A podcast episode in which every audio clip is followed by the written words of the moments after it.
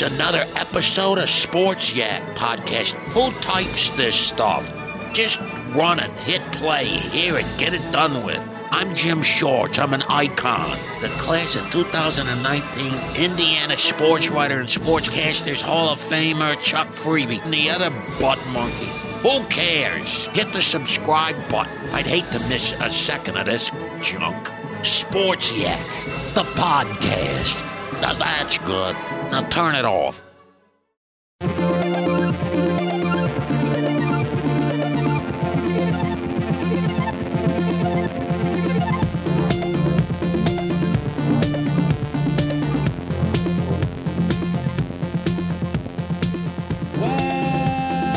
Welcome back, film fans, to a brand new episode of Quality Check Podcast. I'm one of your hosts, Daniel Posey, and joining me to my left, weighing in at 180 pounds, Drew Douglas. That's all muscle mass, right? You're like a brick of muscle. negative 4% body fat, all muscle. You actually sent me a small clip of the Rocky 3 training montage recently, didn't you? It was last night I was getting my pump on, and that just happened to be on, I think, BBC or something. And you work out, and you know sometimes you're not feeling it. You don't. Oh, you yeah. don't want to do it. And I was in kind of that mood last night, and I'm and I was like, oh, I'll just put something on to kind of, you know, maybe Give a little motivation. give me a little motivation, get me hyped up. Kick it in a high gear. and the BBC America is doing a Rocky marathon. And it was in the middle of Rocky 3, and Apollo is training Rocky. They're on the beach. Or uh, you could argue it's the the greatest training montage of all time, Uh, yeah, I would agree. maybe in that franchise. And I had a good pump. After that, did you feel like you were almost a superhero? I felt like I was on par with Rocky Balboa. Starting things off, we are going to cover Shazam. We got a nice early screening to this movie, two weeks ahead of its release date. This episode, we will cover Shazam. First, non spoilers, then we'll get into the spoiler territory. Then I will hit Drew with a movie review game, and then we'll also talk a little bit about us. This movie's blowing up Not you the and me. box office. Not you Us. and me, But us. but us. but us. Every other week, we cover a new movie and return to something we've seen before to see if it holds up or gets better. But this week, we saw an early screening of Shazam, DC's new superhero movie. It's me, it's Billy! What is happening? You're the only person I know that knows anything about this Cape Crusader stuff. Can I? Oh, yeah, yeah. That's crazy, right? What are your superpowers? Superpowers, dude, I don't even know how to pee in this thing. AM to the PM, PM to the AM. You have super strength. PM, you just got Can you fly? If I quit your PM, I still rock Mercedes. If I quit this season, I still be the greatest. You okay? Why are you talking? Shazam tells the story of a young foster boy who meets a wizard who gives him superhero powers. Drew, hit us with some of those movie stats. The movie is directed by David F. Sandberg. You might know him from such films as Lights Out and Annabelle Creation, which I totally forgot he did Annabelle Creation. It's Yeah. a movie you and I saw in theaters, and I, I liked it. You liked it, Yeah, right? yeah, we enjoyed it. We actually, so We did a podcast on that long ago. Yeah, before getting onto the Studio DNA network, we had Quality Check podcast, and one of the old episodes was over Annabelle Creation. And I wasn't huge on Annabelle, but I, I liked the sequel. And I completely forgot. I knew he did Lights Out. I forgot Sandberg did Annabelle Creation. So that was a nice little surprise. Lights out. Did you like him? I I thought it was okay. I think the third act is really poopy. To be honest, I get that, and the other one is it Don't Speak, the one with. Uh, it was set in Detroit, and it's That's where they Don't invade the home. Breathe. Don't breathe. Okay, I wish they ended up saying "Don't speak," and they just needle drop "No doubt" the entire time. Right now, Rotten Tomatoes score about 70 reviews. We're sitting at 93%, That's high. That is which is high. It will not I d- it won't settle in the 90s. I'm going to say it'll it'll be mid 80s. Yeah. it'll it'll get knocked down a peg or two. I bet. Well, the thing is, the only other DC movie that is above Shazam is Wonder Woman, and that sits at 95. Yeah, and everything else is basically forty percent below. It's kind of insane. The more I think about these DC movies, the more I feel like that's way too low for some of those, some of the scores they've received. But There's a lot of hate. This is the is. seventh movie in the so-called DC Extended Universe: Man of Steel, Batman versus Superman, Suicide Squad, Wonder Woman, Justice League, and Aquaman, which came back out in December. Shazam, actually, New Line Cinema, who put this out with WB, was working on Shazam movie way back in the early 2000s. Did you know that? I did not.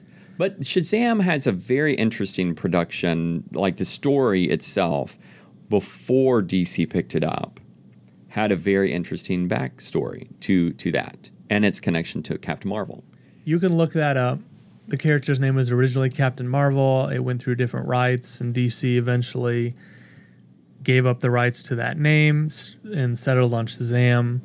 Uh, in terms of the movie, a version uh, by writer John August went into pre-production way back in 2008 with Dwayne the Rock Johnson in talks to appear as Black Adam, which That's is uh. Shazam's big villain. And Peter Segal was hired to direct. Now, Segal, Se- is it Seagal or Segal? Seagal. Is it? Yeah. I'm not. I'm gonna say Seagal because Seagal I'm pretty sure it's sound right. Anyway, this doofus has done a number of movies, a number of Adam Sandler movies. He did uh, Nutty Professor 2 and Tommy Boy, and he also happened to do Grudge Match, which is Oh yeah. the Sly Stallone movie he did with Robert De, De Niro, the boxing yeah. movie. So he's never really done anything great. I would argue argue that Tommy Boy is one of the best comedies of all time. Yeah. But these other movies are just, eh, they don't they don't scream hire me for Shazam. Anyway, uh, the screenwriter John August eventually quit because WB wanted a darker movie after The Dark Knight came out and did so well, and DC legend Geoff Johns was hired to help write a script. Uh, another movie was eventually announced 2014 with Dwayne Johnson once again being involved, but it was unclear at this time if he was going to be Shazam or Black Adam. We know that didn't happen because Zachary Levi was hired in late 2017 and Sandberg was hired shortly after movie started production in 2018 and it's based on the updated version that Geoff Johns created and wrote in a comic series back in 2012 which we'll kind of get into because the original the original incarnation of Billy Batson who is the young boy in this story um, the word I want to use to describe Billy in the original, we can't say on studio studio DNA. So I'll say the PG version. He's just like a poo poo head. Oh. And Geoff Johns really did a good job of making Billy a better human being, uh, Interesting. more relatable, because he was just like this angsty kid that's really, really obnoxious in some of those early comic versions. So gladly for you and I and everyone that gets to see this movie, Billy Batson is, and this movie is based off of what what Geoff Johns did in uh, 2012. I am really surprised by that Billy fact because Billy in this movie was, without giving a whole lot away, he was uh, an interesting, like, he, I wouldn't say he was bad by any means, but he had that rebellious side for sure. He had a rebellious side, but there's a reason. He's not just mm. being bad for bad sake. No. He's just like this bad kid, which I think is one of the best things about this movie. But bef- before we do that, let's do a little fill in the blank. Loves it. So Shazam is fill in the blank. Here's mine. You were having a little trouble with I had a little. right? Tr- I knew what I wanted to say, but for me with these movies, I have to see. I feel like I have to see them two or three times to really kind of solidify my thoughts. But I was able to to hash out what I wanted to say. So, but what do you think? Shazam, is, is childlike fun. okay. I I wrote down Shazam is fantasy fun that will likely get better with repeated viewings. Ooh. I honestly was really tempted to write in Shazam is what a superhero movie would be like if John Hughes wrote and directed one. I didn't. You know, it's interesting. I didn't get many John Hughes vibes. And that's the reason why I went with is like Child Like fun because John Hughes, some of the elements I got was the group home, so the foster kids, and everything that is going on and revolving around that. I got the Hughes vibe from that. A little bit from school, just a little bit, but it wasn't as heavy as like say Power Rangers, the most recent Power Rangers movie that came out. I think with Hughes, I, I tend to go, I think of him with his dialogue and the dialogue that he has teens say. And I didn't get that vibe with this one. So I, I, I disagree. I didn't get a John Hughes vibe really at all. in the exception of Shazam and some of the things that the superhero himself said and how he acted. But even that was just very different. But all right, so that's our fill in the blank. What about overall grade? What would you give Shazam? Hmm. Say my name. I'm torn. Okay. but I'm gonna go. I'm gonna go low, and, and again, going back to, I think this will get better the more I watch it, which I'd be happy to. That's not a knock on this movie. I'm gonna slap it with a B. Oh, do you want to say why exactly? It falls into the pitfalls that many of these movies fall into, which is, I don't. I don't really want to say, but it has a lot of issues that all, a lot of these comic book movies have. and um, I always go back to it. I, I keep going back to this one issue, I, this big issue that I have with this movie. I know exactly where you're going with that. So Do we'll you? save that. What yeah, think I, is? I feel. I'll say that it involves the villain. Yeah, yeah. And also kind of where this movie goes. We'll save that for spoilers, but the one the one thing that I'll end up saying that's non-spoilery is that I really felt like Shazam it was a lot of fun and I really enjoyed it while watching, but there's a major problem I had with it. Can you guess what that is? Hmm. Um, I have not thought about this movie once since we watched it. that's weird because I've actually thought about it a lot, and I went and Geoff Johns is working on a new Shazam series right now, and I subscribed to that on Comixology, and it got me. I, I want to see this again. Okay. The so for the most part, I will end up watching this again. I'll say I was a little um, lukewarm on this after seeing it, but in the in we saw this over the weekend, and it's been a couple days, and I've actually warmed up to it a lot more. So I'm kind of maybe the opposite, where I'm thinking about it more. And this is nothing. This movie, people are hailing this as DC's best movie since Mask of Phantasm way back in what '93 or The Dark Knight. I don't understand that. People really hyped up Aquaman too, and I didn't get that either. Up until this point, like I've been, they have their flaws, and I've talked about this numerous times. But I like the Zack Snyder aesthetic, whether or not the material works or not.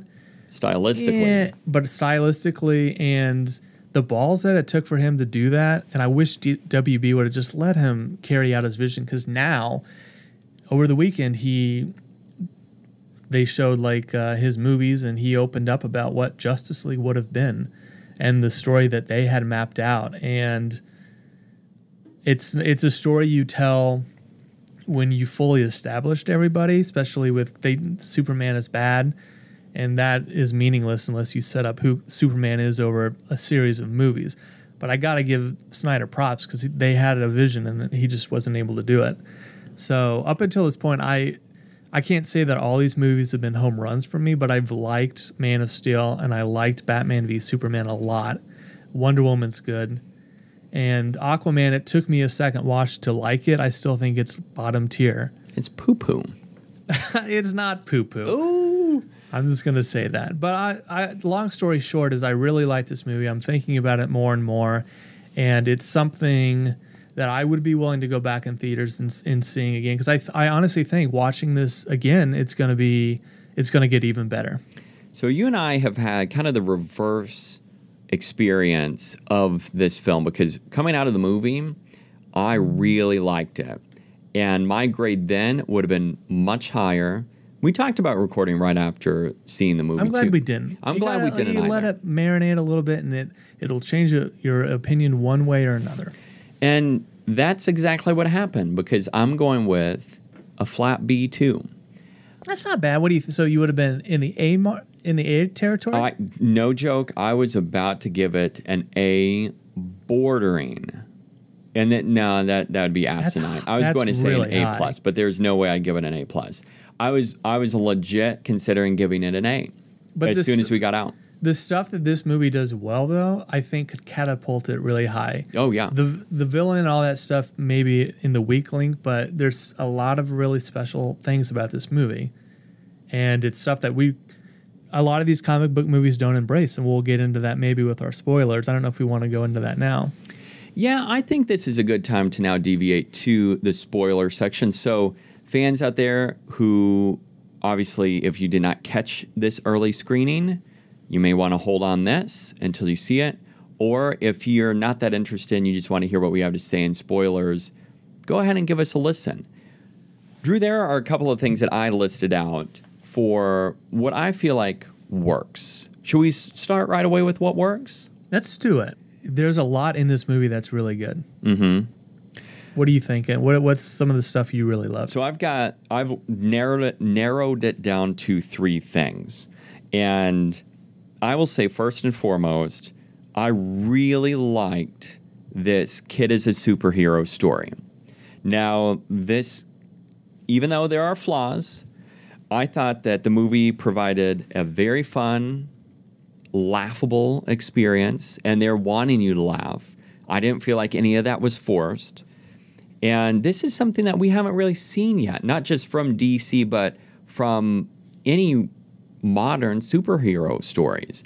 I thought that was kind of a jolt of new experiences that for all audiences, I, I think that would be a great thing. That will be embraced. So I could see the audience score being high for Shazam, but I am surprised by the critics giving, out, giving it all that praise also on al- along the lines of that, I will say that it's really funny and the jokes landed. This is one of the few superhero movies recently, especially because Captain Marvel, the jokes did not land with me, and Aquaman jokes were just way too cheesy. The jokes land with this one, but it, they really um, they repeat a lot of these jokes throughout the movie, which becomes tiresome. I'll have an asterisk on that as well. They were fun and funny, but there is a note for and what didn't work. And I will talk about that later. My second thing, I thought Zach Levi was a lot of fun in that role, but once again, he comes with kind of another note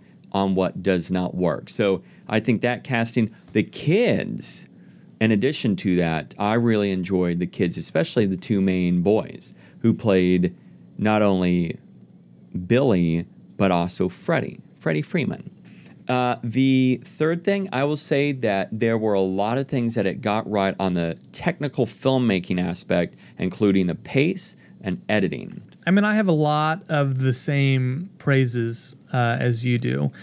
One thing you didn't mention, I think this movie does a rare thing where it actually gets better in the third act.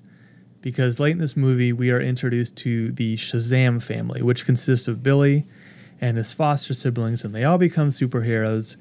And I actually had this spoiled for me because I collect Funko Pop toys mm-hmm.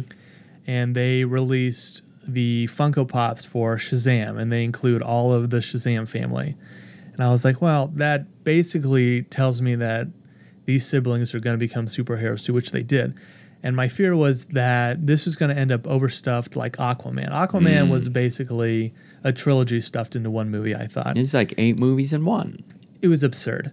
This movie manages to have this element, and it's still fantastic. And I really love seeing Adam Brody of the OC. Uh, you may remember we talked about this after we saw it. Uh, Brody was originally cast as Wally West in George Miller's Justice League Mortal movie that had Armie Hammer in it. And Oh. days before it was set to start production, it got scrapped. So he was on the cusp of being in the DC universe or uh, in a DC film, and that didn't happen. So it's really fun to see him as the uh, superhero superhero version of Freddie Freeman, and I I love seeing Adam Brody in this. He was a lot of fun. What did you think about the little bit. Shazam family? Shazam family was a little over. Blo- it was bloated. I feel like. Really? Yeah, I've because I loved it. and it also bl- now don't get me wrong. I did enjoy the interaction with everyone, but I feel like there were a few characters who, and especially toward the end, during the big fight scene, when it's revealed that they become superheroes as well. Th- there's a few that just disappear and you didn't know what happened to them. Two, in which you specifically referenced after seeing the movie. I feel like the same kind of happens during the group home stuff where we only see bits of them. And it wasn't enough for me to get bothered by, but it just seemed like it was a little too big. Yeah, I mean, some of these, some of the Shazam family, uh, Freddie Freeman is obviously a big character, and uh, Darla is she steals a lot of. She's basically kind of the Flash of this movie. She's real quick, and she has that innocence to her, kind of like Barry, or what reminds me of Barry. But yeah, the other three basically they transform, but they really don't. Con- they contribute to the fight, but the movie itself does not focus on them Sure. the bi- the big final fight. Uh, next, I'll say the uh, self-aware superhero, and I love the characters in this movie, and the world they live in, and the and how they embrace these characters like Superman and Wonder Woman. There you see Wonder Woman and Flash costumes and toys at stores in the mall. Kids wear Batman backpacks, which is cool. And then there's Freddy. He knows and loves all these heroes. He wears shirts with their logos on their chest. He cuts out and collects newspaper clippings of their heroic things that they do. Freddy is a lot of us and is actually how I would be if I lived in a world where Superman was a real thing. And Zachary Levi getting cast is pretty inspired because everyone, I remember when they're casting for Shazam, everyone thought it was going to be a huge brute Yeah. like John Cena or The Rock. And instead, they go with Zachary Levi, who weighs about as much as I do. Ooh. And uh, he does fantastic. He has such uh, sincerity to him. And then it's also really nice to have a superhero that embraces it and enjoys being very powerful because there's a lot of wish fulfillment to that. And we don't get enough of that. I think the last time we saw that was maybe Spider Man Homecoming. Yeah. But even then, that's kind of different because we didn't get a full origin story with Peter Parker. So uh, this is a, a refreshing change of pace. kind of going off of what you said, what worked, I will say, in terms of what didn't work, Shazam's characters push the wackiness at times. There were moments where they did take certain jokes a little too far, just in terms of, especially for Shazam himself, with Levi being way too kind of overt in this childlike behavior. And there's a degree where you feel like they would not act as much like that toward the end of the movie, where you see a little bit of development with the character. I have confusion too because Billy is not who Shazam is. Yeah. And if Billy's turning into Shazam, why is he suddenly this goofball? Mm-hmm. Because Billy is, he's, um, I mean, he's going through a lot in this movie, and Freddie Freeman is the comic relief. But when he turns into Shazam, he he is like this child. Yeah. It was a weird. It was a weird transformation where it, the two characters really kind of didn't align. Freddie Freeman transforming into Shazam would make a little more sense, but not Billy. I like the element that it was the suit and it was as puffy as what it seemed to be. When I originally watched the trailers, I thought this looks awful, but it makes sense why they ended up going with that. A the Yep. suit on the big screen. There's a lot of detail I never noticed watching previews on my phone and computer, or on the TV. There's a lot of like the Superman suit has a lot of detail when you Mm-hmm. really kind of break it down, and this one is actually very cool. I love it. I love the white cape. Yeah. And They kind of at one point knocked the costume to it, and he's Yeah. like, "I didn't have any control. This is just what it looks like." And I actually think it looks really awesome. and that that that was a lot of fun. Like you said, kind of that self aware. There are times for that for his character, it becomes that. But so the complaint for the characters being a little off for that in terms of pushing that wackiness. Second thing, no real villain here. I wasn't really scared of Mark Strong's character. I think that he posed a threat, obviously, to Billy transforming into Shazam and this fact of like, oh, now I've got this bad guy. But it really was having trouble, I think, in the third act and trying to be something more than just fighting the villain because we end up having this epic fight that it's this villain, but basically seven of his cronies versus it, it's versus like seven other Shazams or seven total. So um, that's one of those things that it didn't really break the mold, but while watching it, I didn't really mind it all that much. It's interesting because I have a way different complaint about the villain. Okay. Because I actually think they do a good job of setting up the villain. What is that? What's your complaint? If you had told me this movie spends the first, I don't know, five or 10 minutes setting up the villain of the movie, I would have said that sounds amazing. Yeah. And that it is awesome until Mark Strong shows up and all the life is sucked out of that character. Because as you said, I never felt like he, he has the power of the seven deadly sins in him and they emerge as these monsters. I didn't feel like he was threatening and he's not fun. Yeah. He's so boring. he plays it very straight, I feel. I hated it. I people really hated Jesse Eisenberg's Lex Luthor, but at Mm-hmm. least that's a take. that's something different. Savon, Savano, he's just like this bland, bald, dirty diaper. Like I Oh. hated it. I hate, and Mark Strong is fine, but like he really bored me. It was almost like you could feel part of the enthusiasm and this uphill kinetic energy that this film was producing. And it seemed to be going that direction. And whenever Mark appeared on screen as the villain, it went down a few notches. Yeah, you you you have arguably the most fun superhero that you could have in a movie, and the villain is on the complete other spectrum. Which is why you do a sequel and you have The Rock as Black Adam. That's going to be a lot better because he can ham it up and have fun. Right. My final complaint is the fact that, as I mentioned earlier in this podcast, I have not thought a lot about this movie after watching it. And it's that's something that's kind of bothered me in terms of if I really want to rewatch it, I'll think about it, which is what has happened with us, and we'll get into that later. But for this, after watching it, had so much fun. I'm like, man, that would be fun fun to revisit some of those gags and some of the things like whenever they're having that superhero talk in the air and they're like a mile away and Shazam's like, I can't hear you. And some of those things will be fun to rewatch.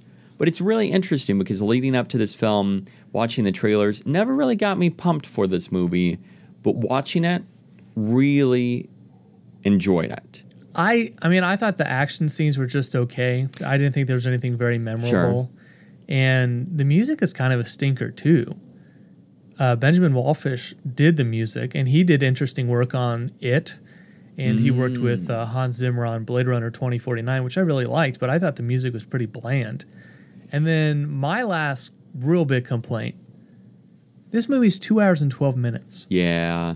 It, I mean, they, I don't know, I'd have to watch it again, but they could shave 15 minutes off of this thing. definitely it, it didn't really feel that long but Yeah, 212 man, I felt like it kind of. I felt like it kind of dragged a little bit until the Shazam family was introduced, and then I and then I was had a little pep in my step again. sure so what is the movie mvp here mine is freddie freeman i just loved that character I did too.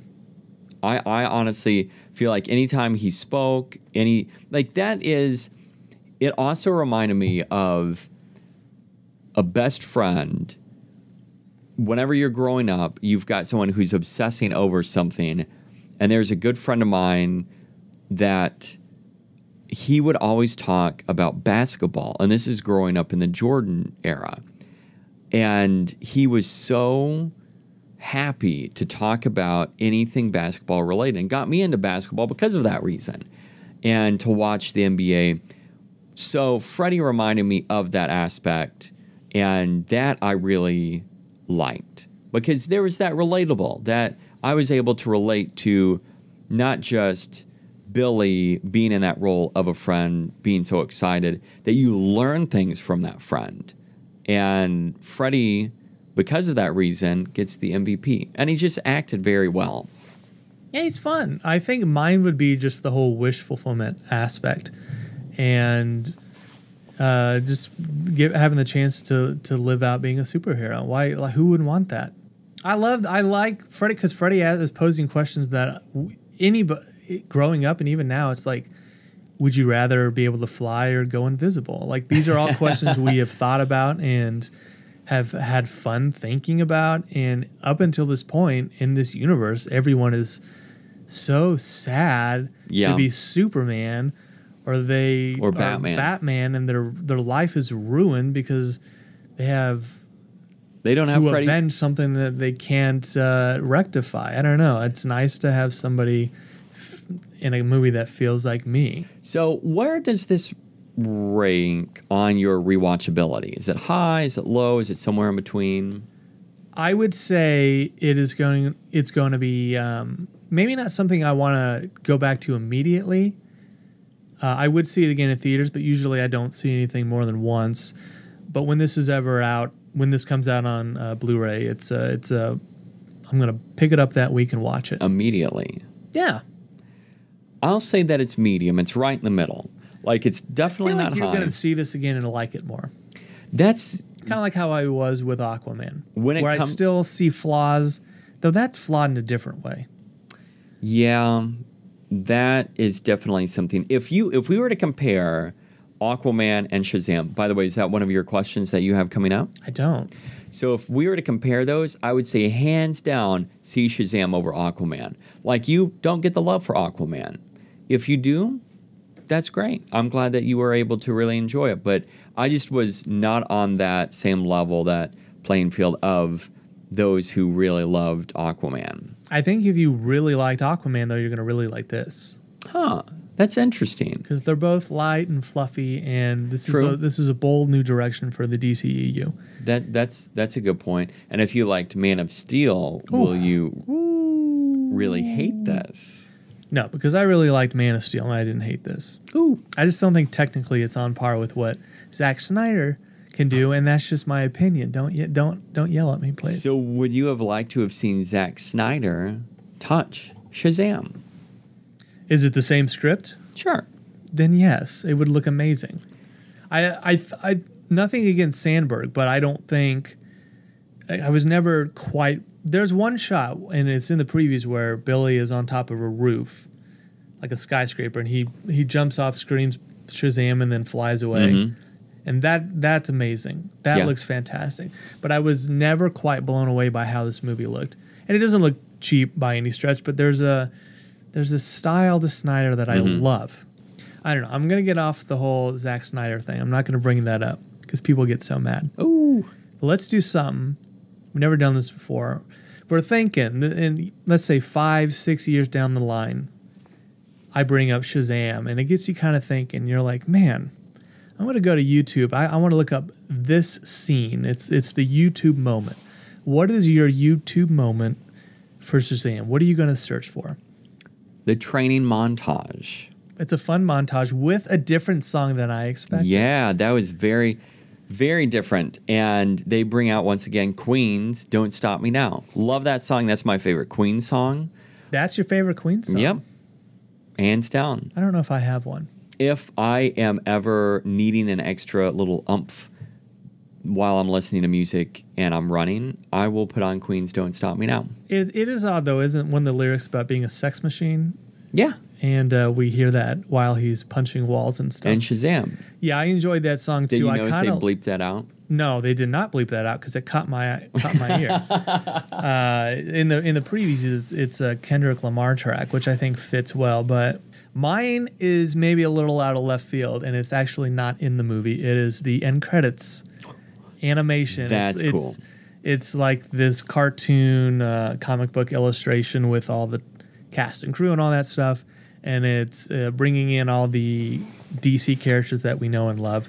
And I thought that was quite amazing. So I'm really glad you brought that up because I have been dying to ask you would a movie that is a full length film created in the image of the end credit scene, would that be a good movie? Do you think, would you like to see a movie like that? I know we got Into the Spider Verse, which used many different types of animation, but if they used that, which was in the end credits for this, would you see that? Do you think it'd Oh, be yeah. good? I thought the artwork was great.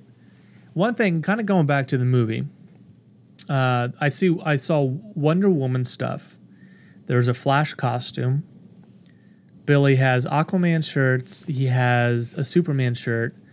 They mentioned Superman, a bullet that hit Superman. We have Batman backpacks. The one character that I didn't see anywhere in this movie is Cyborg. Yeah. Did you spot any Cyborg stuff? Did I miss? I was looking for that, but I did not notice any of that. Poor Ray Fisher. I know he's being left out. Maybe he's not born yet. Yeah, he yeah, would have. He is he, because he this had takes to have place been. after yeah. Justice League. Oh, can we talk about something real quick? yeah. Was it that final end credit scene? No, it's the very Or end of the movie. We get we get a cameo from a Justice League member, and the cameo is Superman. But apparently, because of all this behind the scenes drama, it's shot from the neck down. We see the Yep. We see Superman from the neck down. No Henry Cavill face. This is such a missed opportunity. So dumb. The rumor is that Cavill either wants more control of the character, which I don't blame him after Justice League. He maybe wants some more money, which again, I don't blame him. Superman is the face of the DC universe, should be. And they apparently don't want to pay him what he wants. Pay the man what he wants. This is so stupid. It's a cameo. It's a cameo too. I would have that would have I would have been over the moon if I saw Henry Cavill and I would have I would have been telling everybody I saw to go see this movie. You have to go see this movie. And instead I I was left groaning, audibly groaning in disappointment. The other thing is they're using the same costume that Cavill wears. So why not show him in that? It's literally three seconds, if that. I don't get it. It's it was a huge disappointment. I agree. You want to do a little uh, Tintin questions? Yeah, so now let's break out our mascot Tintin, which is a tin cup, and we will shake up Tintin to pull out random questions that Drew and I have come up with. And why don't you go first? Pass the cup over here. You're you've Ooh, got, got a oh big- that's a oh, this big. is a big What's one. this? Wow, this is a thick one. I wonder if this is going. going I didn't know like they a, could get this thick. All right, a question number triple one. banger. Oh, God, Lord, this is a big one. Which superhero do you think DC should keep if they could only keep one? Henry Cavill Superman or Zach Levi's Shazam? Woo! You know the answer I'm going to say. No, Henry Cavill. Nobody tops Henry Cavill. And the fact that we're not even doing a Man of Steel 2 at the moment is truly asinine. And I said, I don't know if you remember this. I said if Cavill is really out of Superman, that is the last straw, and I'm done with this this entire universe. So this might be my last. I don't know. I really want to see Birds of Prey. So that really pisses me off, though. You'll you'll stick around, but honestly, I could see Cavill's done. That's my that's my take on it. He's. Well, th- I think this is the biggest sign that he's done. Yeah. Yeah, exactly. With that being the case, Levi has room to grow. That character has room to expand. So does Superman. But it's been mishandled so much that I would go with Shazam in this case. I mean, give me a world where Yeah. they both these characters exist. How hard is that? We're never going to see Henry Cavill again. It's it's going to be Yeah. one of the biggest waste. Speaking of, this is a great transition question. Who would win in a fight? Shazam or Batman? Shazam. Ooh. There's no question. Yeah. Unless Batson ended up suiting up with the same suit that he wore during BVS. That wouldn't do anything because Shazam would beat Superman. Question number three Shazam and Aquaman take big steps toward taking the DCEU into a brighter, more fun direction. Do you like that decision? Yes, but I feel like Aquaman went in some directions that I was kind of confused by in terms of it just overall it seemed to navigate the world in a clunkier way than Shazam. If it's direct, It's because there's too much in that movie. yeah. But if it's like Shazam and we have a more direct path, I would say yes for Shazam. For Aquaman, eh, I just don't see why we can't do both. Batman is not like Shazam, and if you can't make Batman fun, that's why you have characters like That's true. Shazam, and you're supposed to be with Superman, where you can have all these different genres in a universe that's together. yeah, I that that's actually a good point. I, I would agree with that. There just is a way of I think navigating that world and DC has had a very difficult time of doing so. So, next question. Would you be happier or, or more excited if Shazam used Eye of the Tiger during the training montage instead of Queen's Don't Stop Me Now? I actually think I would have enjoyed that more. Uh, since it takes place in Philadelphia, doesn't it make sense? And they have a Rocky reference. yes, that's why I love that. I almost you were two down away from me during the movie, but when they mentioned Rocky, one I knew and so I was like, "Those are the Rocky steps." I call them the Rocky steps. I know that's not actually what it is, I do too. but I was like, "Rocky." So Rocky is in this universe too. I love it. Uh, yeah, I, I absolutely love that. I wish, wish Sly Stallone made a cameo in this. And I know that boils down to, or would it be a studio issue? Because I, I can't remember what um, Rocky is and what studio the, the studio has it, but oh man, that would have been great to see Rocco. Rocco. Maybe Paulie also following up the stairs. All right, next question. Is this the best movie in the DC extended universe? And it's that time again. Let's re-rank. So this is what I like to call my rapid fire ranking of the DE, DCEU. Is it so? It's not. There's so much confusion. It's no longer the DCEU, right? That's dead. They say it was never the DCEU, but we're calling it that. Okay. We're calling it that. Quality check is defining it as the DCEU. Right now, I'm going to start. I mean, it should just be the DC universe, but that's already a thing. True. So Yeah. So I'm starting at the bottom from seven to one. Rapid fire. Here hit we me. go. Hit me. Man of Steel. Oh my god. Uh,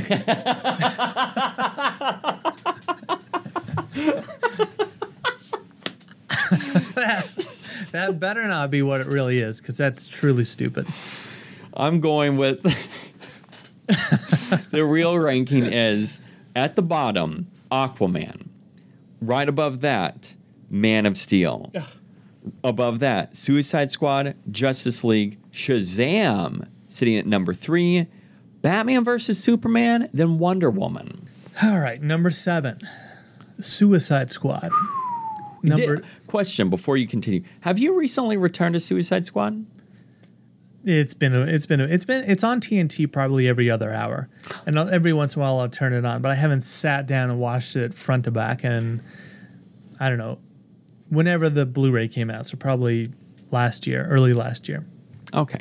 That's that's all I wanted. to I would ask. watch it again. It's still diarrhea, but I would watch it again at some point. So no joke, the way I've rated these and ranked them is based on if I will return to them, how likely it is that I will return to them, and have I been thinking about them. So I mean, that's kind of how I do it. Where it's like if I had these all lined up, what's the? I mean, it's it's kind of uh, what do I think about the movie, and then like if they're kind of close, I'm like, which would I rather watch? sure. So so number seven, Suicide Squad. Number six, Justice League.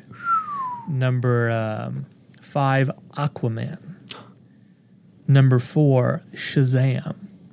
Number three, Man of Steel. Number two, Wonder Woman. And number one for me still, I love Batman versus Superman. BVS baby. I loves it. You know, I've wanted to return to that, but watch the director's cut, which I've never seen. It rules. The Snyder director's cut. I love. I also need to do that with Watchmen, but Oh, that's that's yeah, I did that a couple weeks ago. We were texting about that. I need to do that. I've, I I've been loved it. I love it. Next question. The movie takes place in Philadelphia, and within one night of becoming Shazam, he spots a woman getting mugged in the park and two masked gunmen robbing a convenience store. What's the deal? I don't. I don't want to go to Philly. Was going to say, yeah, it's just a high crime rate. That's I mean, it, it's it's the place where Fresh Prince was chilling out, max and relaxing, all cool, and he ended up getting in trouble and having to having to scoot to Bel Air. So That's the reason why. I, eh, what? So you bring that up. A woman's getting mugged in the park, and I I- listen. We work in news. We hear the scanners. Crime happens all the time. A woman gets mugged in the park.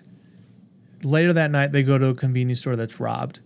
I, I'm rolling my eyes. Come on, guys, really? You're just gonna stumble on crime all night long? All It's night so long. stupid. And the city of brotherly love, where mm-hmm. Creed is kicking butt. Man, we need to revisit Creed too. Yeah. I I need to watch that. You recently got that. But we got Rocco, Rocky, and Creed and Philly. I hope we get to see them in the sequel to Shazam. Do you think Shazam would save Paulie from drinking so much? If What'd you think about Shazam and, and Freddy chugging beer? uh, and them spitting it out, I was astonished in the first place that there were like seven different levels of PBR in that fridge. Had my first PBR after we watched Shazam. Yeah. People, I want you to know that. Because of that. No, it was, well, yes, and, and because of uh, the beach bum, but Moondog. That's, that's for another. Uh, did you want to spit out PBR just like how they spit out that beer? I It did. I wasn't PBR. actually, the first sip I took, I go, man, this is really watery. And I was It like, yeah, it's okay. But then, you know what? I enjoyed it. I'm gonna buy some sipping. more. Uh, that was kind of weird, but it makes sense. I thought that was a funny one and done gag. What? The beer. oh yeah. So they they drink beer, and at one point they zap an ATM and they're taking cash. Yeah. These kids are awful. That was Shazam's a sinner. They got to pay for it all. Next question: Having Billy be a teen or a preteen is fun, but down the road, would you be interested in seeing them focus on a mature Billy, say in his fifties and sixties, who transforms into Shazam? It's like Logan, old man Logan. Yeah, I would because it'd be interesting to see. All right, we've got this kid now trying to figure out how to harness this power, what to do, how to make money, how to become famous. What if he's then at that point, 50s or 60s, old, walking around with a cane? Maybe he's been beaten up a little bit and he's had all this fame. Maybe it's the whole Rocky story, like what happened with Rocky. And he loses all of his finances because of a, a cousin named Paulie. Have you read uh, Frank Miller's The Dark Knight Strikes Again? no, but I've really wanted to. because Uh, in that version, Shazam is old and he has glasses, and it's said that Billy Batson has passed away from cancer, and he, so he has to, he has to stay Shazam, and uh, Oh. so like his dying words were Shazam, and he transforms, and then his Billy Batson passes away, and I love the idea that what Frank Miller does with those where the characters are old. Which is why I love the idea of Ben Affleck as Batman because we never get to see an old Batman. I like a beat up superhero. So but that's one of the. If you read that, it's really interesting. Is is Shazam that character then an old Shazam, or does he stay the same age? I, I think it's depending on the writer, but um, I think if you say as Shazam, you age as Shazam. Okay. If you go to Billy, you age as Billy. So if he went back to Billy, I would imagine he would be young. Hmm. That that I like the idea that years could go by, he could be Shazam, and then come back to Billy, and he's he's still a- an eleven year old kid. Hmm. But I love the Frank the Dark Knight Strikes Again is really interesting with what I love the idea that Billy has passed away, and Shazam lives on. Yeah, I like that. That that would be cool to see, especially with the older superheroes. I know Logan did that well. I think this is going to end up becoming a trend eventually. What if. Matt? What if Matt Reeves hires Clint Eastwood as the next Batman? He's really decrepit, That would honestly be amazing. and he's shouting racial slurs. What honestly, I'm what if that happens and it's young Batman and then old Batman? Well, Would you had- like yeah, to see that? The people kind of groaned when this was the rumor, but to, to kind of pass the torch on to the next Batman is you book in the movie, you book end the movie with Ben Affleck, and then the middle portion is a, a prequel essentially with the young Batman. But that's a way you could have both. Uh, I I wonder if Affleck would be game for that because then he doesn't have to be Batman; he's just Bruce Wayne. But they never use his face. they just show him from the neck down. yeah. All right. Next question. If you were Billy, Uh huh. Would you try and pull a Josh Baskin by transforming into an adult and banging some babes? You bet I would. Josh B. Josh Baskins from the movie the the, the beloved comedy Big, starring Tom Hanks. That is Smashing Poon. That honestly would end up being something that's that will end up coming up later in this podcast. What? That's- yeah, I'm serious. So, to answer that question, would I do that? Yeah. If I were Billy and I'm obviously young and not able to, uh, uh, my game's not quite that strong, you bet. Billy's not, I mean he's he's not like some dorky kid like Freeman. I think he can Yeah. uh, hold his own on women, but I think he would take advantage of it and try to I'm not gonna say it. uh, the mid the mid credit scene features Mr. Mind, who is an evil telepathic space worm who uses a talk box to to communicate. What do you think the average moviegoer is going to think? what is up with this caterpillar?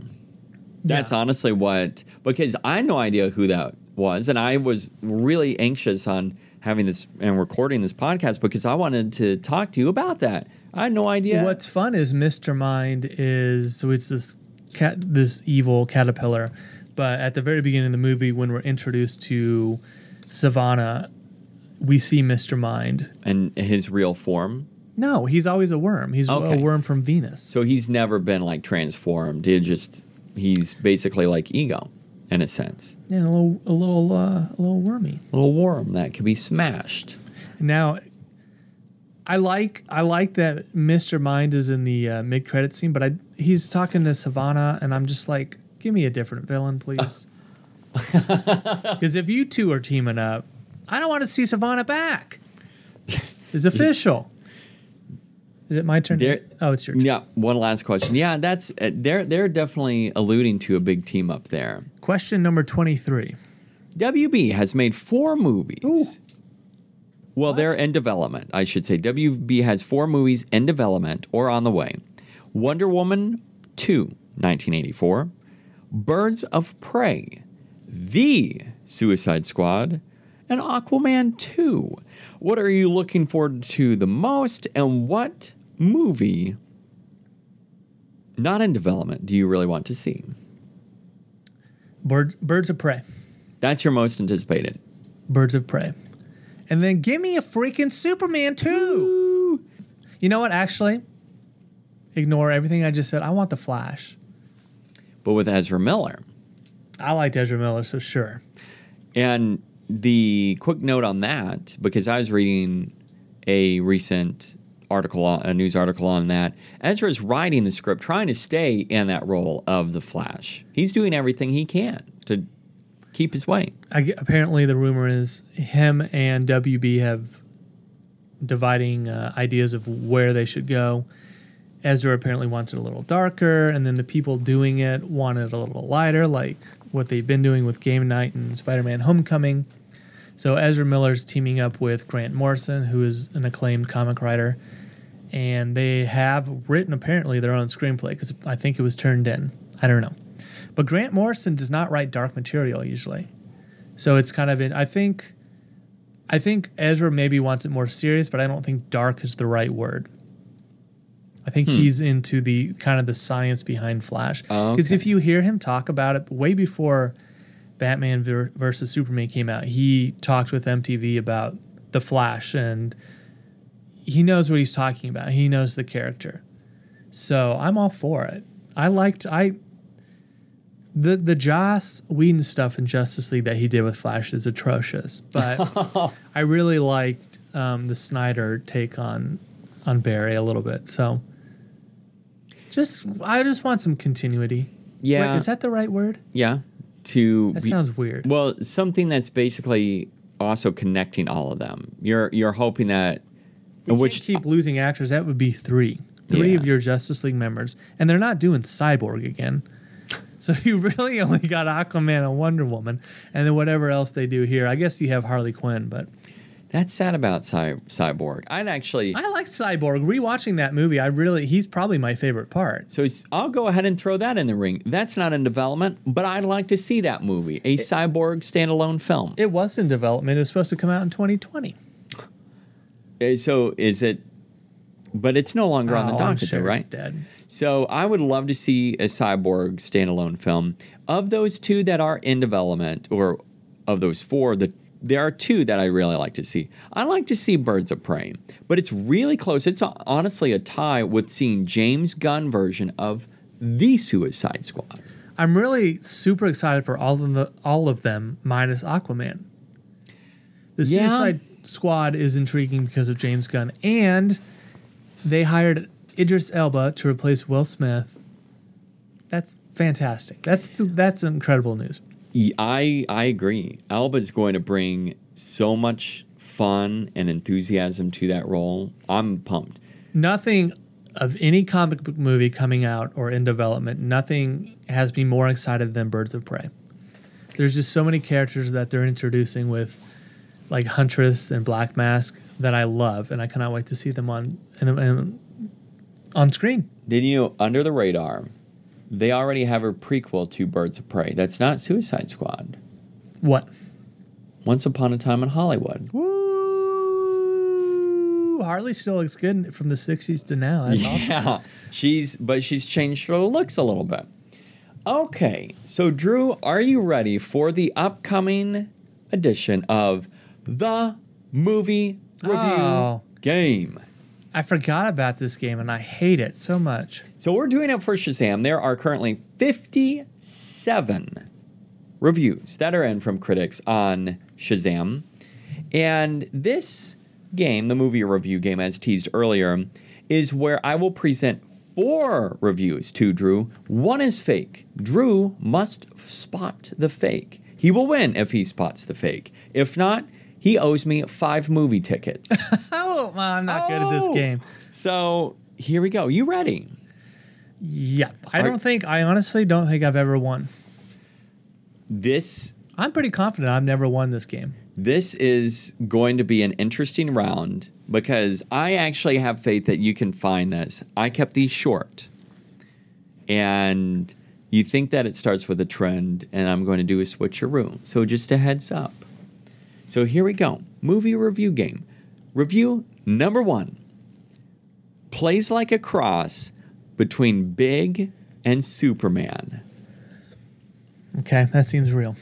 Two, Shazam is as blandly presentational as a market research PowerPoint. That's worded strange, but okay. Three, fun but fails to soar among DC's best superhero films. Okay. Four, I like the way that I like that one. an upbeat superhero movie that feels young at heart. Hmm. Would you like me to reread any of them? What was number two? Number two, Shazam is a blandly presentational is as blandly presentational as a market research PowerPoint. I'm going to say that one is real. Okay. What was number one? Number one, plays like a cross between Big and Superman. That seems real too, but it also seems really obvious. Hmm. The the one that sticks out to most sticks out most to me is number four. What is number four? An upbeat superhero movie that feels young at heart. Oh my gosh, that seems real too. I'm going to say number three. Are you locking it in? Yeah. Final answer. Uh huh. You have picked correctly. Yes. Yes! the first time of winning this round of the movie review game. That's actually how I would end up describing. That would be like my one liner. And after thinking about it, I wrote that in front of you. So obviously, I can't do that. That's your recipe of stumping me when you write the movie review game. I feel awesome right now. So you I'm got on a it. streak because I've stumped you twice. A stumped I me, just yeah. nailed this one. Yeah. So that is this good. starting to change your mind on the movie review game? No, I now? hate this game. I like I like writing it for you. I don't like doing it myself. That's why I honestly my- felt My voice starts to hurt. you destroyed your your vocal cords. You're bleeding. Your mouth is bleeding right now. It's like so that one. It's like how I used to scream into that pillow because I was so angry. you would get so mad about our shows and you would yell into a pillow. So I actually had faith you would get it because looking at these reviews, there aren't a lot, but I was going through. I'm like, all right, let me see. And then I had this one liner which I wrote up, and after going back, I thought I may change it. I'm like, yeah, I don't want it to be too wacky. I'm just going to try to go right in the middle. So that's it. And we never have to play again. Yeah. Retiring the movie review game like Ben Affleck from Batman. I'm pulling a Ben Affleck. You're just done. You're going to appear on Jimmy Kimmel and say, Kimmel, we're done. I'm pulling a Jackson Maine. So, Drew, do you have any other thoughts on Shazam before we move on to another big movie topic? God, what do we got to talk about now? I'm tired. So, lastly, we don't have a lot, but Us is Jordan Peele's second directing film. He wrote and directed this film, which tells the story of a family's vacation turned into chaos once their doppelgangers show up and start terrorizing them. So, what were your overall thoughts? This movie's making a killing at the box office, more than 70 million Ooh, in the that- opening weekend. It's great for me. It's great for you because of the summer movie fantasy draft. I'm already up 70 million to zip. You're up, but that I feel like this is going to nosedive in week two. That's kind of what I'm thinking. Not necessarily nosedive, but it's going to take a major dip. I mean, it always takes a dip from week to week, usually uh, from number one week to number two. This one, I described, I think I talked to you about this. If Get Out, let's say w- we're in the future and Jordan Peele's done 12 movies, Sure. and we're looking back on his filmography. Get Out is the one that everyone remembers as being a huge crowd pleaser, made a ton of money, got a lot of buzz. Jordan Peele got an Oscar for it. And then I think people will look back on us as like the the dark follow-up, the divisive dark follow-up that a very small group of people will praise and claim that it's Jordan Peele's best film, even if they don't believe it. They just want to be the contrarian. That's how what I feel like with us that it's not a bad movie, but I don't necessarily understand a lot of the hype. And after it ended, I think I turned to you. I was like, I don't, I don't know if I really love that. Yeah. Disappointment is not the right word, but it, I was never blown away. Um, a lot of the movie elements of the. Uh, are we talking spoilers here? Yeah. Yeah. So if you have not seen Us, heads up. I mean, you wouldn't be listening now because we've already told you not to listen because of spoilers. W- The, the big twist, uh, we, we come to find out that the doppelgangers in this movie are, I guess, clones living in the subway system. And, Sure. and they are, if I'm up here heating up a hot dog, they're down in the subway systems, essentially miming whatever I'm doing Yeah. and they're wearing similar clothes and they're none of it made sense to me how how who's dressing these people at one point the main character is young she's at a carnival she wins a t-shirt and that her father then gives to her at the carnival and then we we get the same shot in the carnival down below in the subway and they got a shirt that's given to this clone person. I'm like, how do they have a shirt? I, none of this makes any sense to me. The movie elements didn't didn't. I can't wrap my head around it. There were definitely a lot of things like that in the very beginning. So um, I did not tell you this, and this isn't going to be necessarily like a big surprise, but so I went to see this a second time What? with my dad because my dad Oh, was right. highly anticipating it, wanted to see it. I'll say, getting out of the theater, as soon as it ended, my dad turned to me and he's like, did not like it. It's gonna be divisive. And and we we talked about that. I got my dad's thoughts on that because I'm like, why did you not like it? Because after watching it a second time, I ended up having a very different thought. And it's not necessarily the fact that I changed greatly. But my initial thought, my initial reaction after we saw it, I turned to you, I was torn. I was literally, that's the best way I could describe it. I didn't hate it, I didn't love it. I was torn right in the middle because I'm like, hmm, this is being billed by one of the critics who's loving and praising this film as quote unquote the best horror film ever. I don't get that. I don't agree with that. I don't get it either. That's why my dad was so upset about it because he's like, this is not a horror film. He's like, it takes horror elements. They end up taking some of these things, but it ends up going in a, a uh, direction. It's, it's sci-fi thriller, which is fine. It's not. I mean, we've talked about this. It's not scary in any way. I was never. Right. There's no like jump scares. It's not. It doesn't. Peele doesn't use that, and that's not a knock on it. It's just not a scary movie. yeah. And so after seeing it the second time, I really liked it. Yeah, I. This is a movie you have to say, see three or four times. I feel like to really digest, not only what Peele is saying, but it's always easier going into a movie like this and and knowing everything because then you can kind of the stuff that's bugging me now, which Sure. is just stupid anyway. I'm gonna be able to ignore those things. And that's where I got after watching the film. There's a lot to unpack, but once you start picking it apart, some of those things you're able to overlook. I got that way. But there were just in general some things about this film that to me made it a really good movie.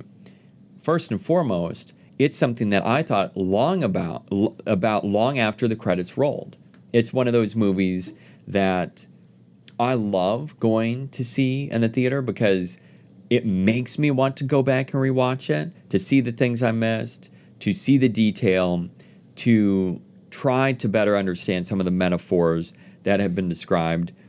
But here's the other great way I'd describe this film. Seems like an extended episode of The Twilight Zone. Yeah, I Is- said that too. Is is these movies everything that Peele's doing is we're able to watch these and uh, it's like kind of going back to when we talked about Sahara, where maybe one movie isn't good, but you do another one, and these are basically feature length Twilight Zone episodes. So maybe us didn't grip me, but I know he's he's gonna have another idea that he's gonna put out, and maybe that one knocks my socks off. So there are a couple of thoughts upon What's this. interesting, you know, Yeah. he's doing the Twilight Zone. Did you know that? What? True story. Who's narrating? Rob Schneider. If he did it, I think I would boycott all media forever. So, one thing that I got upon rewatch, I love the tunnel idea. I love that from the very beginning. This idea that there are people living underground, it almost brings to me this essence of a B movie that Peele has described in the past. One that comes to mind is Escape from New York. There are people living underground. C.H.U.D., Yeah, which, which is on a VHS tape in the movie. and the yeah and it's one of those that truthfully that entire setup is so cool but i did not like the text at the Well- very beginning I was thinking that too, but this is the thing. If we don't have the text, I didn't know that. So I would just be like, oh, that's weird. They're just in a subway. Yeah so and that kind of explains how this would be happening across the country. so upon the second viewing i was okay with that i in the very beginning i'm like i do not like that because it gives it away not only does it give it a, give away the fact that they're underground it gives away this idea that there are more doppelgangers. As soon as I read that, I'm like, there are going to be more. It's a mass I didn't army get of that. I and as soon as as soon as that popped up, I'm like, all right. So where we're going with this is my mind went. There are either this war of the worlds. They're living under us, and they're aliens. They're clones. They're something. And whenever the scene that I will describe here later and explain why I feel like it may be the greatest scene in the movie was um, the home invasion with Elisabeth Moss and her family. That I was ki- not as surprised, but I'm like, awesome. There are n- not just the doppelgangers of this family from Addie and Gabe and, and their kids, but we also have this other family. So that means everyone's got a doppelganger and they're starting this uprising. They're starting to revolt. Love the idea. So that But I wonder when that started. I've I have honestly a thought on what, in my mind, I feel like I would have ended up liking this movie a little bit better that would have kind of cleared some of that stuff up. So I love that this is being dubbed as metaphor galore. And also, you watch it, there are just so many different ways to interpret this movie. Love that. The fact that it's like this meaning for an underclass uprising, things taken for granted, like Elisabeth Elisabeth Moss and her family, and how they're always bickering, but how they are not really happy with their lives. This idea that we can be the monsters and have a dark underside. And this is a representation of the turmoil happening in America. This idea of, you know, this unrest.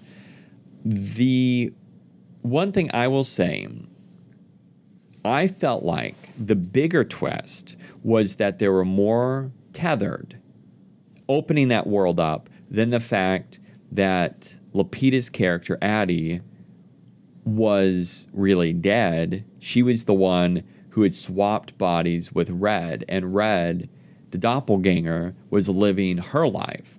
That was not a twist. I did not see that really because as soon toward the beginning, I'm like, I bet they're going with this direction because Addie or Lupita seemed off in the very beginning of this film. Did you catch that as well? Did it seem like she was off? Yeah, just- but a lot of the movie is them going to the beach, which she is haunted by from what happens when she gets lost. So that makes sense.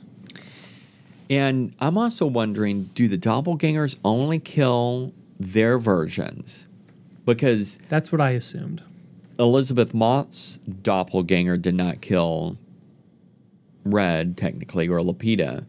And so I wondered if it was due to that. And she was starting to carve her face off so that she gets rid of that. She like couldn't do it. Yeah. Yeah. So, lasting thought. This is what I had to say in terms of what could have made it better. What if Addie and Red did not swap, but instead, in the House of Mirrors, Addie was talking to her and she basically is like, Who are you? And Red couldn't speak to her. And she's then maybe she says like one or two things. She takes off running. They never swap. Red is obsessed with finding out who this is. That she goes up to the surface, learns the ways of others living above the surface, takes whether it be clothes, gets some kind of an ability to to speak where it's just learning how to speak. And then she's driven to then lead this uprising. I think that would have provided something that was uh, maybe a little bit better. I like the idea though that this thing that's been living underground goes to the surface and is forced to basically acclimate and learn. There's True. something creepy, and then the people around her have no idea what she is, and they're around this uh, actually kind of very scary thing that they end up raising and she becomes a member of society. I think there's something very s- scary about that. I don't think that's meant to be a twist because I think it's obvious, or maybe we're just tuned to try to figure everything out immediately or, or look for a twist. But I like the idea. I just think that's a very scary idea. And that's uh, after watching it a second time, I felt like I'm more okay with that. I still like this idea of Addie and Red not swapping, but at the same time, I do find not only that, but also below ground. This girl, her life is now gone because of having to go through all of this. And she she essentially reverses where she. Do we see her talk to her mom and dad? No, never. Because it's interesting. She's quiet, and then she goes underground, spends basically decades there, and emerges again. Mm-hmm. And she can communicate, but it's just she. It's like this weird, archaic kind of speak, as if she did. She learned from the underground. So it's interesting that she digressed um, there. I don't know. This is something I need. You have to see this several times because there's so much to unpack, which is why me having negative thoughts. It's I, I know I'll watch again and I'll fall. in Oh, love. I don't think it's as good as Get Out, and I don't think I'll ever No. think that. And there are elements that I like. This isn't a maybe routine horror film, but there are a lot of aspects of the horror genre in this one that I really like, and um, I think it's another it's it, it's another win for Jordan Peele. Definitely. I mean, the guy can stage sce- scenes very well. He Tension, shoots everything sure. very well. He gets fantastic performances basically out of everyone. I thought maybe the boy in this movie wasn't that good. I found him kind of distracting, but like Lupita's incredible. And Winston, Duke, is really good. I thought Elisabeth Moss and uh, Tim is it Heidecker? Mm-hmm. Both are good. Mm-hmm. So Jordan Peele knows what he's doing, and we often complain that there's nothing original out there, and then when people do ambitious stuff, we snub it or we think it's too weird. So I like that he swings for the fences, and I don't think it's a home run, but it's a solid. I don't know, triple. It's a solid sophomore. Yeah. It's a triple. It's a it's a good follow up. It's just Get Out was really good. Yeah, that I agree. That is just that kind of has a special place. Get out. Here's the the final twist that I will bring up. It was brought up. Actually, I stumbled upon this online, and I wanted to say this to you to get what your thoughts are because we have not talked about this. Jason the son is the doppelganger. For a year, because Winston Duke at the beginning of the film says that Jason has not seemed or acted the same since grandmother died a year ago when they went to the beach. So was Jason also swapped for the other doppelganger? But that wouldn't explain the doppelganger, who the little boy is. The he's burned and can't speak. yeah, Why would he not? Why would he suddenly not know how? and so that's the other element and what I think that's just the idea of going back to Lupita's character is that what a trauma can do to somebody sure and how it affects their life moving forward. In this case, we think she's just acting a certain way because of what happened to her in her past. When in reality, it's completely flipped, and it is because of what happened in the past. But I think that's the idea: is just the circumstances that can change a person. One thing that I noticed, and it stood out more so on the second viewing, is Lupita's character is trying to communicate with Neptune or the son who's burned, the doppelganger. She gets out of the car and try she's trying to negotiate with him as if she doesn't want him to die. Is that because she knows that he's swapped, that he ended up being swapped, or the fact that he's a child and she doesn't want to kill him? She wants him to simply just go away. Why do you Hmm. think that's the case? I don't think he's swapped. I'm not going with that theory.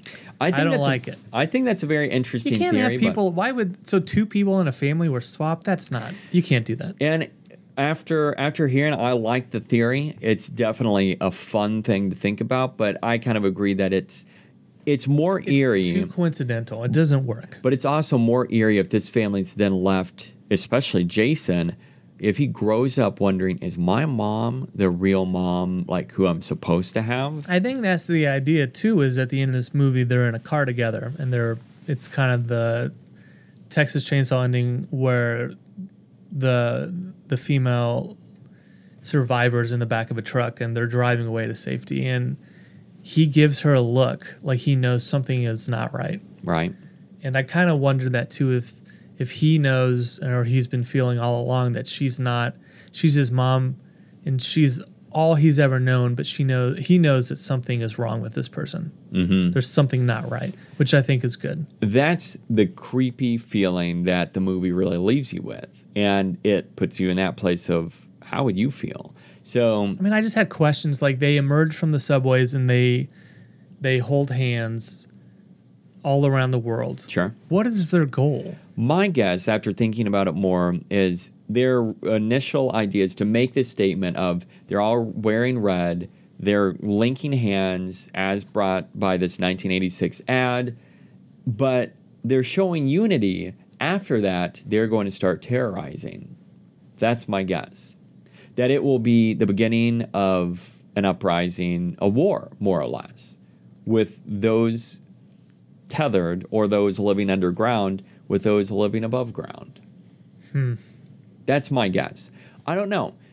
Is there going to be a sequel? I could see there being a sequel, but I don't God, think. we cannot do sequels.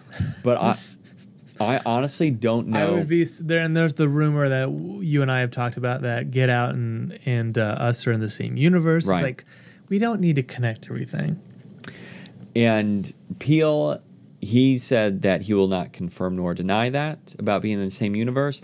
And as far as sequels, I don't think he'll do it, which makes me really happy. I'd love just one and done. Keep it as a standalone. Yeah, I, I do have this question. What's that? Uh, Peele's done two movies now. Uh, wh- what's the over under on when he he breaks away from the horror genre?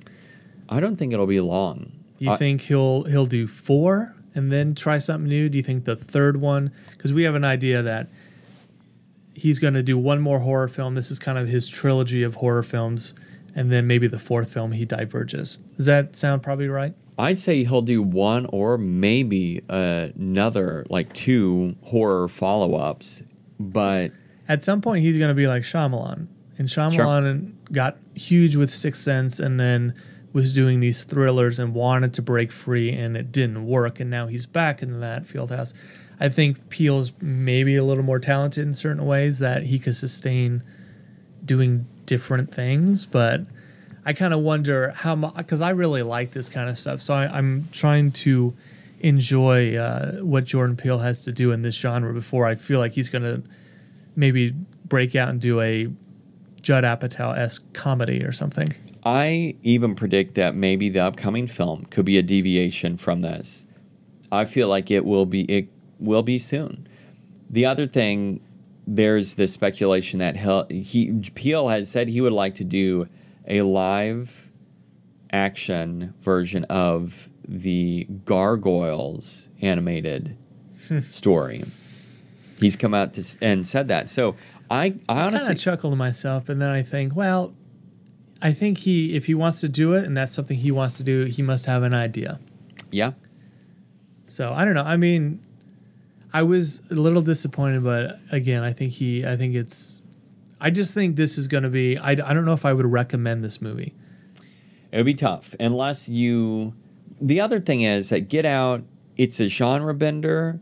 Us is a genre bender, but I feel like hearing horror at the be- very beginning, and also so many people pumping it up, is that, nah, I would say it follows in suit like Get Out, but it's not going to have the same appeal as Get Out. No, but it'll have a fan base. Sure. But I I do think that the third film Peele will do could very well be a deviation into something totally different. So overall, what I, I'm curious, what is your YouTube moment for us? Is there one that stands out? One that a scene that people will be searching on YouTube years from now? Because as soon as it happened in the moment, I thought of one, and also I thought this is going to be seen as like a classic scene. I know yours. I feel like mine would be when she she realizes that she was the one that was in the um, in the subway, and we get it's kind of like the cut montage of Okay. her getting the T-shirt and then um, her father giving it to her down below, and we're, we're kind of piecing together that these two universes are linked. Not universes, but these two worlds are are linked, and just kind of that tail end. But I don't know if that was all in the same scene. It was. It was the final flashback. Yeah, I mean, I I like that. Is is the big reveal? my YouTube moment has to go to the scene where we have Elisabeth Moss and her family chilling at this beach home. They're arguing about something being outside, and that's whenever their home is attacked by a group of doppelgangers. I had no idea that was coming. I had no idea of any other doppelgangers. Did not expect that, but It was a shocker. as soon as he put on Beach Boys Good Vibrations, I felt this is going to end up being an iconic scene. Something's going to happen during this. That's brutal. That's a good scene. And that is what I would end up saying will be the YouTube moment of us. So, recommendation, you think that it's kind of low. I would recommend it, but I would just say, um, I would. I told somebody today, I was like, I, I liked it. I think it's going to be divisive, but I would never tell you not to see it. Like if you thought, if you thought Good Get Out was really good, then um, give it a shot because this is again from Jordan Peele, and you need to f- you need to see it for yourself. I would agree with that. So, you stole the words out of my mouth. I'm your doppelganger. Here's what's in the works. We will cover April pickums. We will Drew and I will choose three things that we're most excited about that's coming out in April. We will also cover Jordan Peele once again. We're returning to Peele. Huh? It's Jordan Peele's Twilight Zone. We will also cover Pet Sematary. Not only the new film, but we're returning to the original one. Then we will also do a filmmaker spotlight on S. Craig Zahler, who his most recent film was Dragged Across Concrete. He also did Bone Tomahawk and Brawl in Cell Block 99. Also, do not forget that we have a contest going on right now where if we get 200 followers on Twitter, we will have a drawing for a Fandango gift card. Let's go. Let's pick this up a little bit. And that's going to do it, film fans. Don't forget to rate us and subscribe so that every new episode goes directly into your podcast player. You can also follow us on Twitter at Quality Check Pod, Instagram at Quality Check Podcast, or shoot us an email at qualitycheckpodcast at gmail.com.